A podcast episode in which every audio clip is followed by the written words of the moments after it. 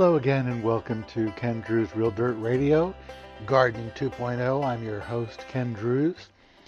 The LuEsther T. Mertz Library at the New York Botanical Garden in the Bronx has one of the largest collections of seed catalogs and nursery catalogs, old botanical illustrations, old books, new books. It's really it's an incredible resource.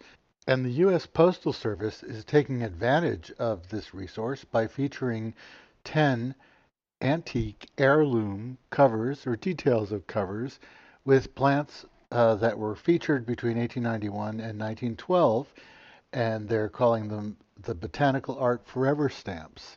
And we're going to talk about old stamps, new stamps, floral stamps, botanical stamps today with my guest, William Gicker, and he has been with the United States Postal Service and Stamp Services for 17 years. He is the manager of stamp development and directs the stamp selection process, the Citizen Stamp Advisory Committee, the rights clearance process for stamps, and design development for all U.S. stamps. And I'm happy to welcome Bill to Ken Druse Real Dirt today. Hello, it's great to be here. Uh, I I personally have always wondered who chooses these and how hard it is to choose them. And everyone knows that for several years the United States Postal Service has been producing stamps that are interesting, uh, thematic, and beautiful. And uh, you know, I remember as a kid, stamps weren't like that. you know, right, right. But there, I guess there was a time when the Postal Service realized that people might collect stamps and probably never use them and collect plate blocks, and you can tell me what a plate block is in a moment. Uh, when did that start happening? When did they decide to have things like movie stars and superheroes on stamps? I would say the real the real turn happened around 1994. Um, then Postmaster General um, Marvin Runyon, I believe it was, uh, really wanted to do an Elvis stamp, and up until that point, we didn't really have anything that was so pop culture oriented on a stamp. Um, the the committee, the Citizen Stamp Advisory Committee that, that makes recommendations to the Postmaster General, um, talked it through, weighed out the pros and cons, and uh, eventually we had our, our first Elvis stamp, which really sort of opened things up for the, and and you know we weren't sure how that would be accepted by the American public, but everyone embraced it and, and loved the Elvis stamp, and uh, we kind of went from there. Well, have you done uh, more Elvis stamps since then? We did. We did one um, just last year. Um, it was his 80th uh, birthday. It wasn't for his 80th birthday, but it happened to be his 80th birthday. And uh, we started a series called the Music Icons series a few years ago. And, you know, even though we had done Elvis, we just thought, well, how could we possibly have a Music Icon series and not have Elvis Presley? Mm-hmm. King of Pop or King of Rock, I should say. it, it's a uh, it's a departure. well, you, you mentioned this the Citizens Advisory Committee. What is the uh-huh. Citizens Stamp Advisory Committee? So the Citizen Stamp Advisory Committee is a group of up to 15 people. They're selected um, because of their contributions they've made to their own fields, whether it be history or science or or any number of things.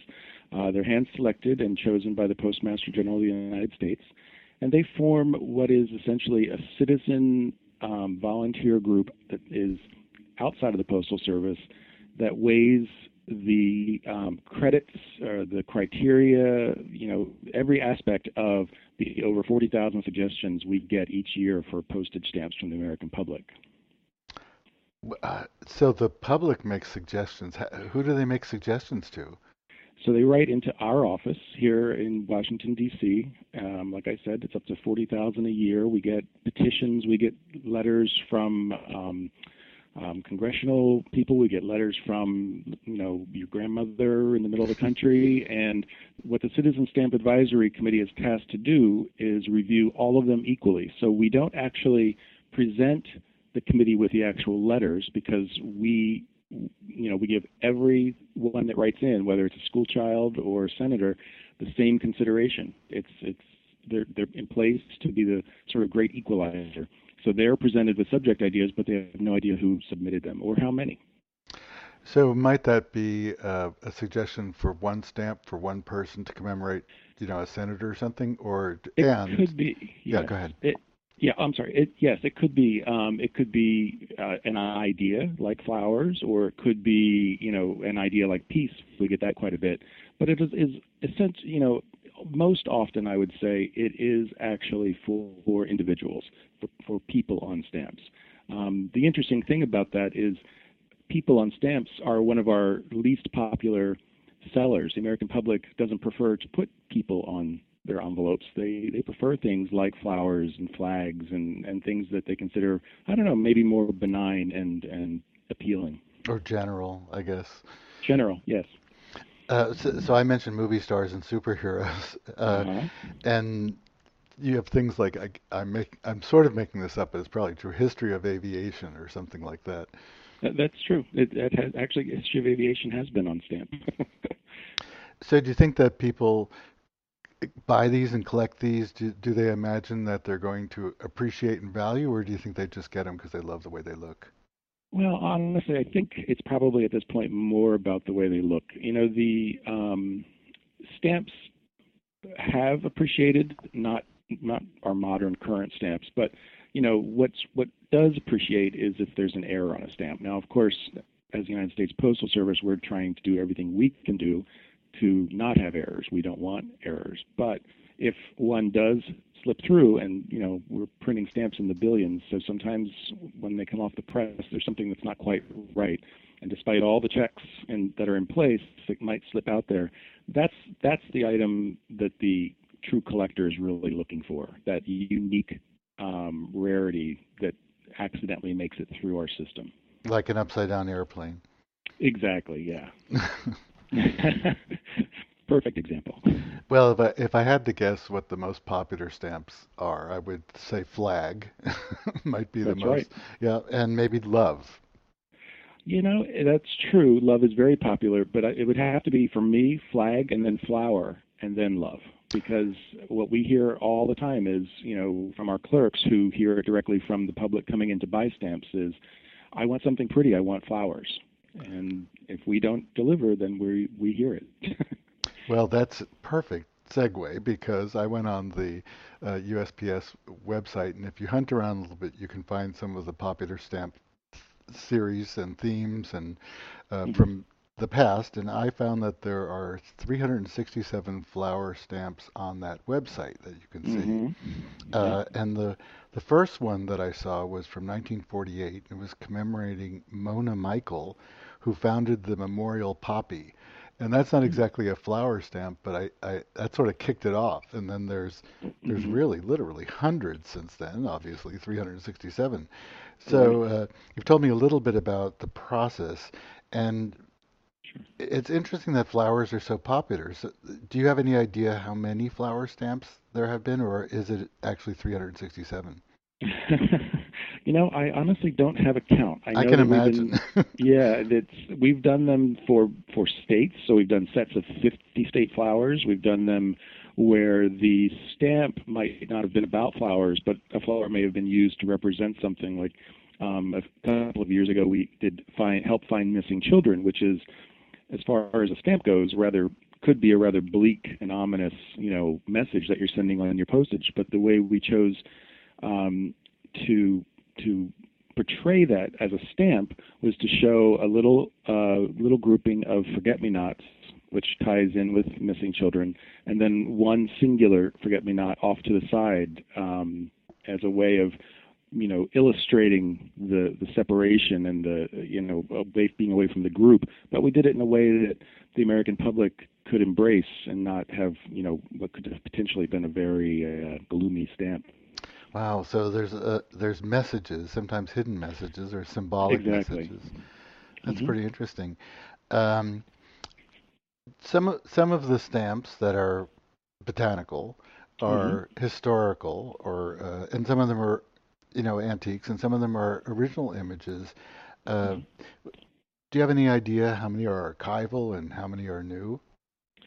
Um, well, I've I've never done a count. I know that what we're constantly doing here is looking for you know, flowers being one of those items that that the American public has a great demand for, we're always looking for ways of doing them in ways that don't don't start to feel repetitive. Um, you know, you could look, you know, there's millions of types of flowers, but if they were all handled the same way, it still would get boring to the American public. The, the public definitely likes variety. So, what we're doing is looking for ways of constantly, in, you know, giving them the variety, whether they be illustration or photography or um, interesting types of photography that portray flowers in a new and interesting way. That's that's really our goal. Ah, new and interesting way. So tell me a, a little bit about uh, the flower stamps that came out in January from the New York Botanical Garden. Well, so one of our art directors, Ethel Kessler, had um, gone to the New York Botanical Gardens not in search of anything, just to enjoy the, New York Botanical Gardens, and discovered that they have a huge collection of of this type of material, not not limited to these um, plant catalogs, but just a, an amazing assortment of different things. Um, so much so that you know it was sort of a, too much well, you know, she she could she first had to figure out if we were to explore something with the New York Botanical Garden collection, what would we even limit it to? So um, she started putting some things into stamp format because you know once stamps to once the art reduces to a stamp size, it still has to hold up as a stamp um, and and be beautiful, but in such a small space. So um, one of the things that everyone, the other four art directors and, and those of us here that work on the design really liked were these um, the plant catalogs from the turn of the century. Uh, part of the beauty of them, you know, there are and I, I, have to say, you know, even though we ended up having to take it out, the illustration of the typography is also quite beautiful. We ended up removing that typography so that the, the really the star of the day would be the flower and and not be confused by the you know I didn't want people to try to figure out what we were trying to say when really all we were doing was showing and vintage seed catalog or not catalog not seed but vintage plant catalogs. Mm-hmm. I, as you're saying this, I'm thinking about that, and then that's probably step one, you know, and mm-hmm. that, and then there's I picture committee meetings and discussions. That's right. and That's right. Uh, I mean, it is you're not exactly the government, but you practically are, and I'm sure right. there's these giant committees and people who hate it and people who love it and people who mm-hmm. campaign mm-hmm. for it. But I'm telling you what the process is, but tell me a little bit more about what the process is. Sure. Um, and how long does we, it take?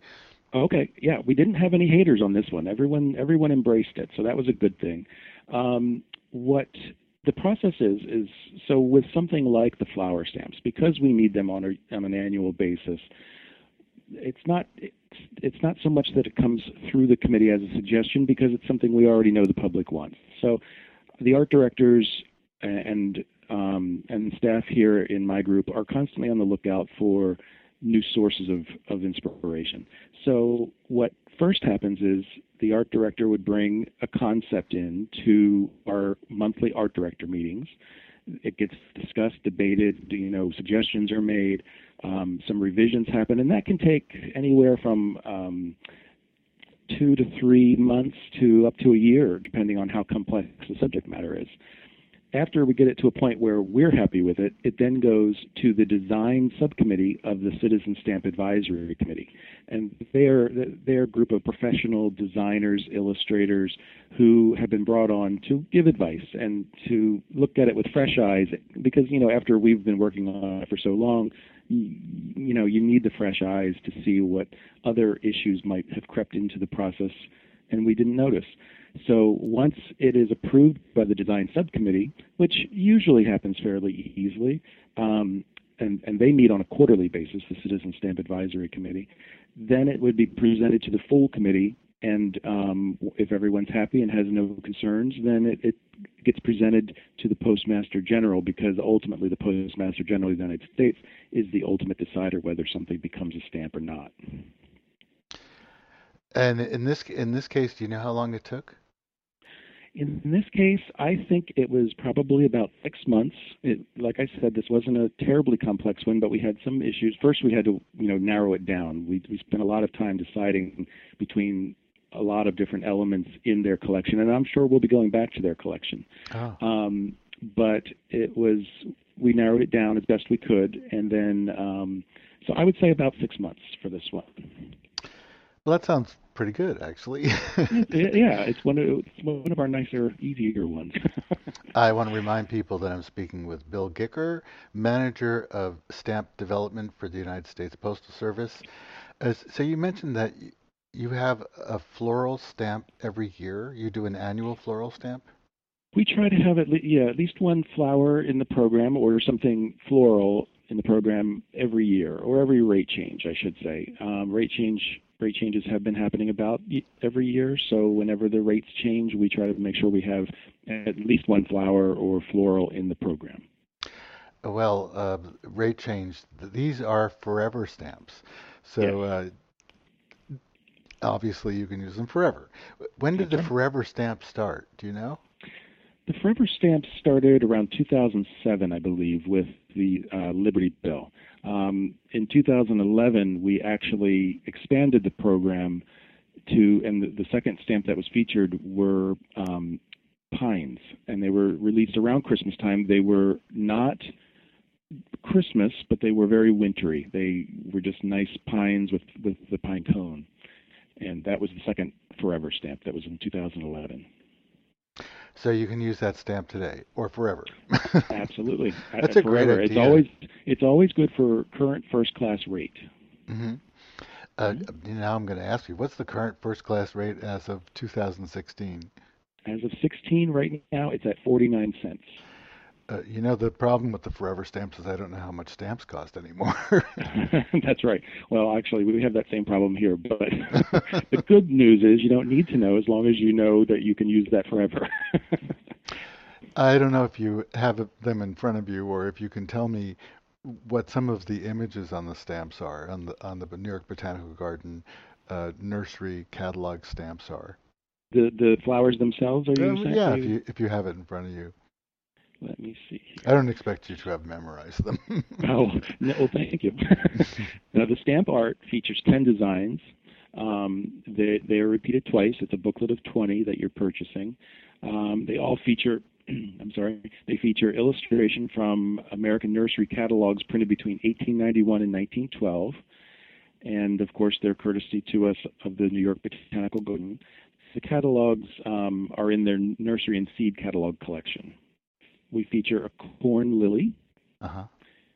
uh, hybrid tulips, gill flowers, gilly flowers. I'm mm. sorry. We have the lion, which is um, listed in the American Rose Society registry, so that's a rose. Petunias, uh, more tulips, dahlias, Japanese iris and their hybrids, daffodils and jonquils are on one stamp.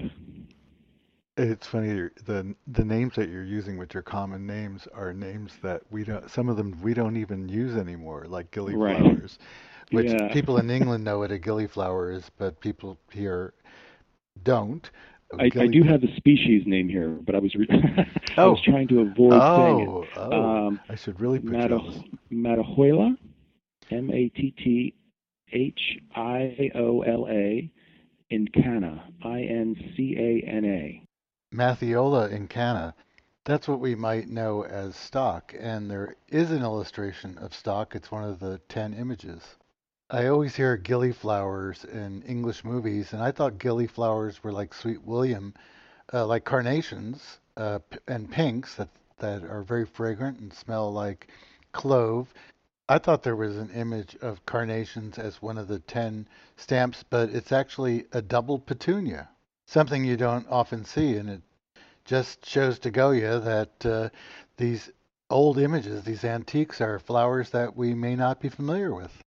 The other interesting element about these stamps is what we did discover is that all of the all of the um, specimens shown on the stamps are all no longer with us. They're all um, varieties that are no longer in existence. Oh, that's it.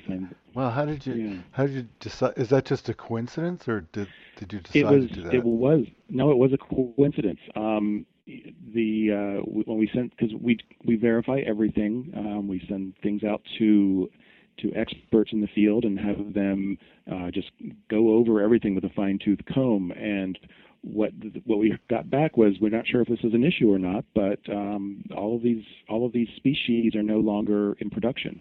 And we didn't think it was an issue. I mean, these are vintage covers, uh, but we did find it to be an interesting coincidence. Yeah, so we can call these the heirloom floral stamps. Exactly. Yeah, yeah. And maybe some of them do exist in collections or in people's gardens, but uh, yeah, it's possible. It's They're no longer being sold commercially. Right, Probably is the right. best way to say it. Well, that's what happens. The nurseries want to put the next new thing on the cover. It's fashion. They have to sell product and they want to sell something that's unique. And then the next year they put the next new thing on the cover. And when we're looking at images from 1891 to 1912, the names have changed, the flowers are gone, and uh, it's the legacy of commerce. You mentioned that these floral stamps are in a booklet. hmm It is. So what's the difference between, well, obviously a booklet, we know what a book of stamps is, and I guess a Mhm. booklet might be a small book of stamps. There's sheets of stamps, uh, especially in the series, uh, Mhm. like the comic book heroes, superheroes, and things like that. Uh, so, Mhm. so what's a plate block? A plate block is sometimes at two corners, sometimes at four corners of a stamp pane. There will be a, a number, and that number indicates what who printed the stamp, which one of our um, security printers printed the stamp, and then it'll be followed by a series of numbers. Usually, those numbers are all ones, and those ones are the um, colors used, the inks used to create that stamp. So, if it's four color process, it would and and that's all it used. There would be four ones following the initial for the printer, and those four colors there would be one black, one magenta, one cyan, and one's yellow. And then people would collect a block of four or um, however they choose to collect with that plate block number. So is a plate block uh, potentially more valuable than individual stamps, or I guess it depends on the It's- stamps.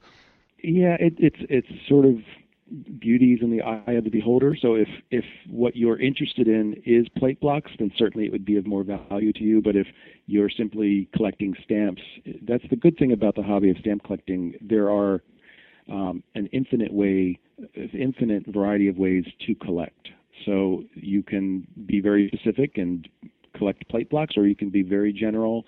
You can even, you know, we encourage children to just start um, collecting, cutting them off the corner of envelopes and start collecting that way. Is a in general is a mm-hmm. canceled stamp worth more than a, a stamp that hasn't been used? Well, the interesting thing is a stamp that has not been canceled should theoretically still be worth the face value to use it for our service. So if it's gone through the mail stream, it should be canceled. But if you know, again, it's we're talking in the billions. If it's if it happens not to be canceled, then you know, it in our view, it's still it's still valid postage. But if it's attached to an envelope, it's a little difficult to get it off. Um, but no, again, I think that it has to come back to uh, you know beauty in the eye of the beholder. If you, there are people who very specifically collect canceled stamps, but then there are people who want what they call mint stamps, which are as untouched as possible. I just purchased some rose stamps uh, a little while ago that were very nice, and it's I'm thrilled to hear that floral stamps are so popular, Oh, and yeah. that that's something that uh, the postal service issues frequently. Uh, I'm actually surprised, and uh, I'm very happy to hear that. Yeah. And I want to thank you for being my guest today. I've been speaking with William Bill Gicker, who's the manager of stamp development for the United States Postal Service, and learning more about how stamps are chosen and hearing a bit about the New York Botanical Garden, uh, their con- contribution to the new stamps that came out in January 2016. And thank you again for being my guest.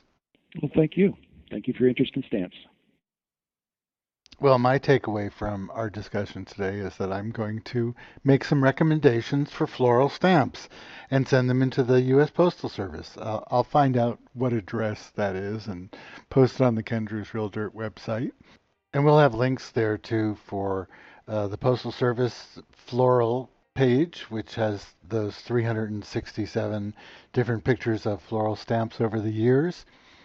Uh, who knows? Maybe I'll end up uh, having a photograph of a flower made by me, or maybe even a painting. See you next week.